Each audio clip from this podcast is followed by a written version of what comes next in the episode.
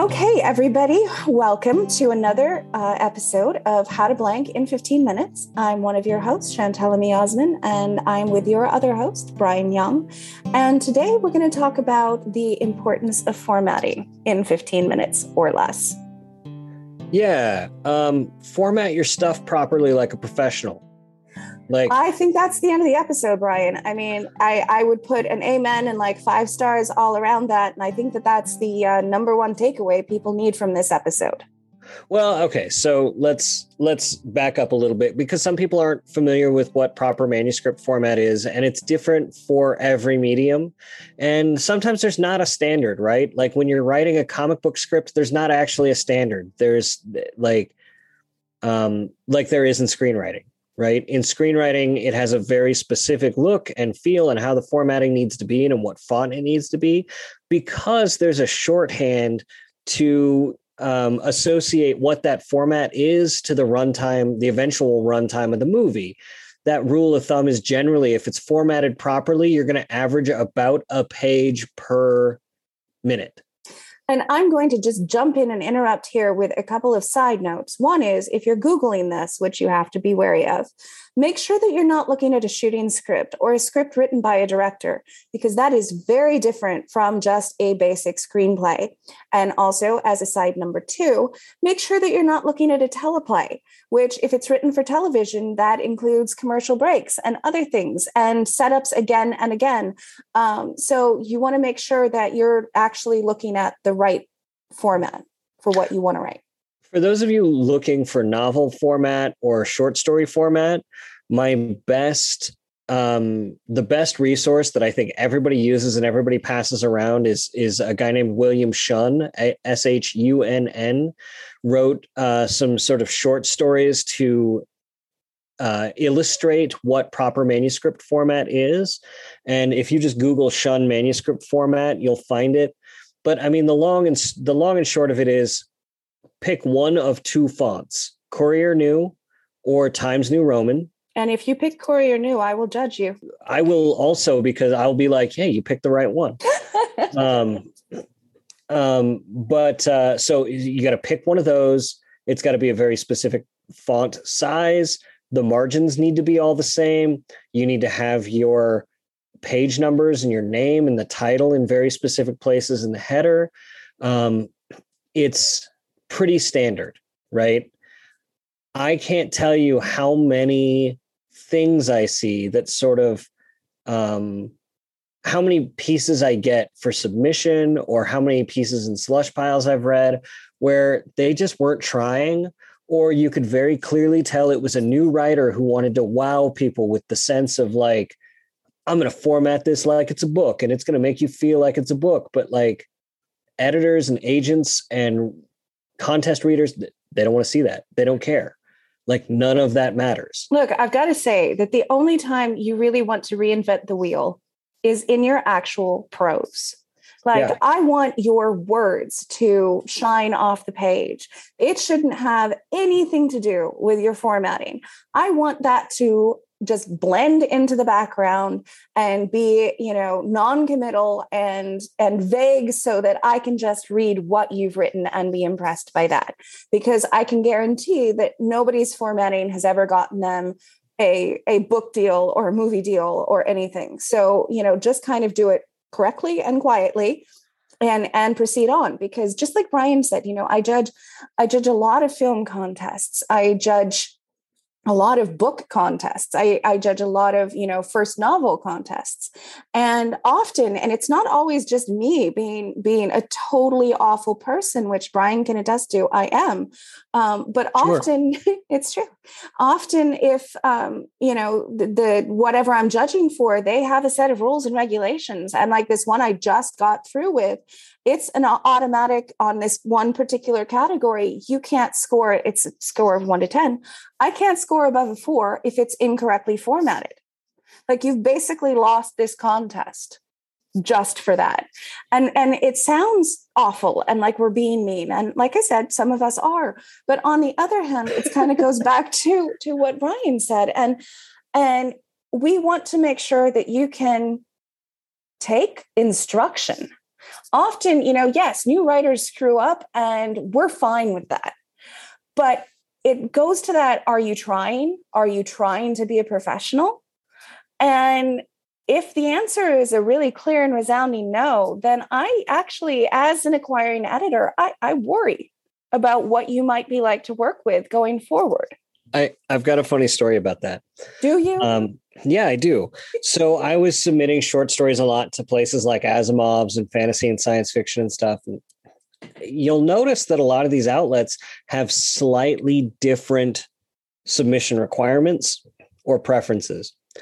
And you know it makes it hard when you're submitting stories across three four five six different outlets and they all have slightly different formatting requirements but i didn't notice that asimov's had it, everything needed to be 1.5 spaced pretty much everywhere else on earth is looking for double spaced but because they're looking for 1.5 space they can open the document and see if you followed directions immediately and I got an email back from the woman who read it was just like, "Hey, we we read this, we liked it. It wasn't for us, but I'm going to give you a warning. It was it was double spaced instead of 1.5, and if you send it to us again, we're not going to read any. If you send it to us again with that that formatting wrong, we're not going to read you again."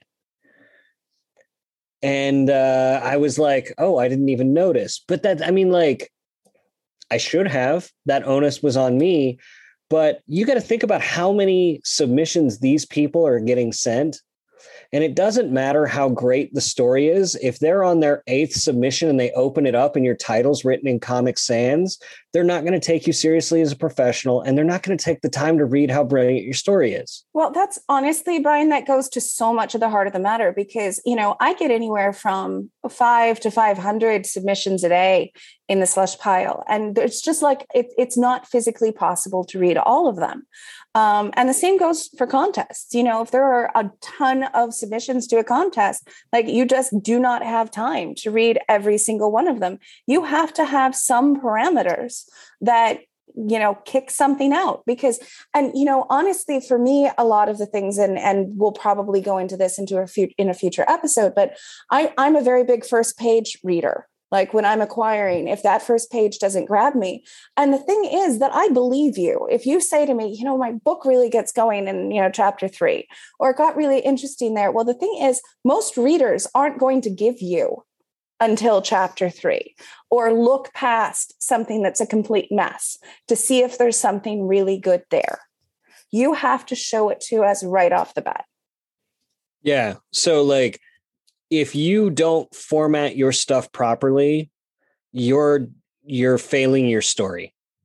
No matter how important your story is to you, if you can't take the time to format it properly, then the chances of people reading it and accepting it and doing anything with it are very low right? And it's the same thing with self-publishing right? Like oh clearly. It, I, I i have had people actually say to me self-published authors which again this is a very valid method of publishing. I i have no quarrel with it other than the fact that you have to do every job in publishing just yourself as an author which is i think super hard and I wouldn't wish that on anybody. But that aside, um, I, I have had self-published writers say to me, "Well, um, I re- I just put it up there when I'm done writing, and then I rely on my readers to give me notes back on errors and formatting, and that, and then I'll fix it later." And the thing is, you generally don't get that second bite at the apple. Those readers that you lost that first time you really messed it up kind of just like honestly brian that that magazine that you submitted to they were nice enough to say that you get one chance. Um, but a lot of places are just like no. Or even readers you know you i i have committed because the thing is over and above all of this what you are asking from a reader is a lot I don't care if it's an agent, an editor, a reader in a bookstore, a reader in a contest, whatever. You are asking that person to put their life on hold and commit a portion of time to reading your words. And you're saying this is worth it. And by not formatting, by not spell checking, by not following even their basic requests, you're just saying your time isn't worth my effort. Yeah, no, that's very much true. um, I think it shows a lack of professionalism. And you know what? I mean, like you can argue all day that you feel like the rules of formatting are arbitrary. You can say that you don't think it should be like that. That's cool, but it is like that, whether you like it or not, right? When you're Cormac McCarthy, then you can stop using uh, quotation marks, right? Or you can decide like, eh, maybe commas are optional. Like once you've made your your money, like no one, like if you're that person who shows up and you're like, commas are uh, an invention of the bourgeois, like no editor is going to want to deal with you because you're going to appear to them to be insufferable, and the chances are good that you are insufferable.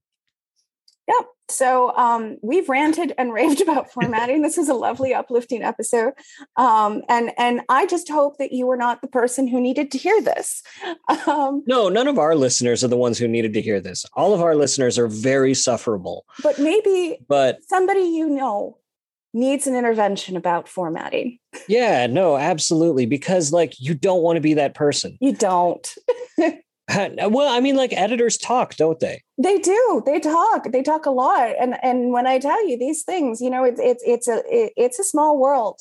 And i mean i'm not saying because you know you accidentally you know dropped caps somewhere that we're going to talk about you.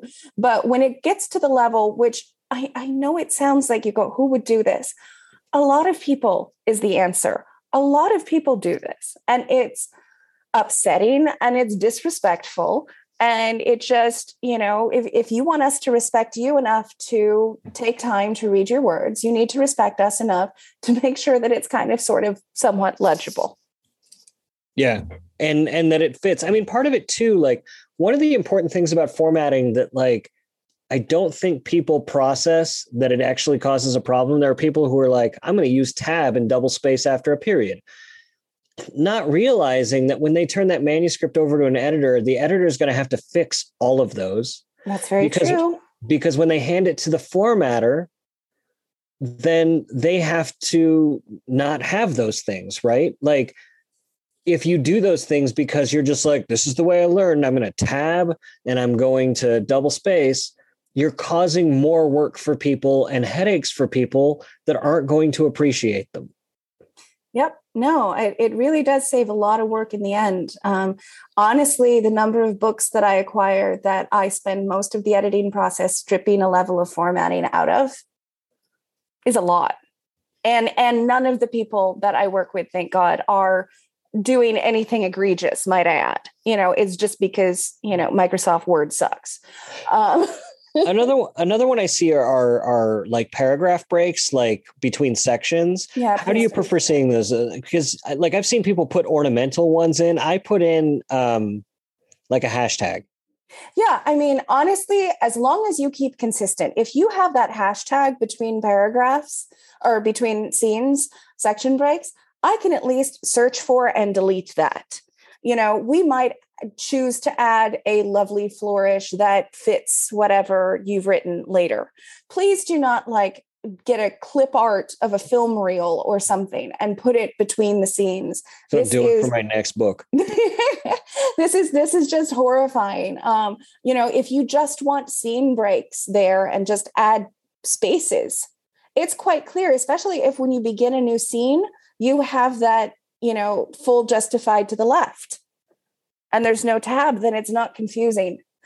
Um, that's that's why I use the hash the hash marks because you can search them and chances are pretty good they're not anywhere else in the document. Exactly. Which means they're easy enough to delete and or replace. Well, you know, and honestly, if, if we want to just add what things are helpful, having a page break at the beginning of each new chapter is helpful to already have in there because I'm again going through and inserting them. Um, because once I change something, or you add, or you delete, or whatever, you've thrown off all the formatting. So this way, we know that no matter what, that new chapter will start on a new page. Yeah. No, that's definitely something I do.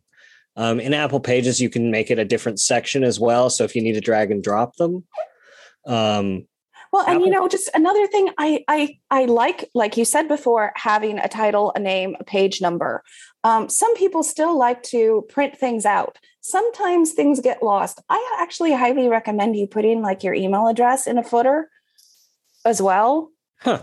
Um, Okay. Well, you just never know. If somebody prints it out and pages get messed up, A, you want page numbers on there.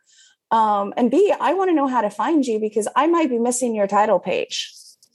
Hmm So if I read this and then I go, I have no idea who this came from because I lost page one, you're up a creek. Yeah. Yeah. You've got no title, no name, no, you know, contact information. So I mean, you don't have to do it, but at least like you said, having a title, a name, and a page number is going to be helpful because you're you're just trying to make sure everybody can read it however some people like it as a word document which i think you're probably you know as a dot doc extension the safest you can do because somebody can easily convert that to pages. They can convert it to pdf they can send it to their e-reader. If it's already a pdf and see i like to read submissions on my e-reader that's a pain because i can't change the formatting when i send it over to my e-reader. Yeah. So No, you know. you want to make everybody's life as easy as possible. You want to make it as easy as possible for people to say yes. And having proper, stripped down formatting is one way to make the lives of those who can say yes to publishing your work easier. Well, and and honestly, that's that's a big deal because it's just like any sort of sale. You want even like internet sales. The key is the fewest number of click throughs to get somebody what they want is the key. And so if somebody has to write you back and say you formatted this wrong, can you I requested it as a PDF and you sent it as a doc. Whatever it is, if I have to take that second step, you're honestly basically moving to the bottom of the pile because the next person who did it right is easier for me. I have to do fewer steps, it's less work. So you want to make sure it's less work from the get go. Where can people find you, Chantel? Oh, um, in hell.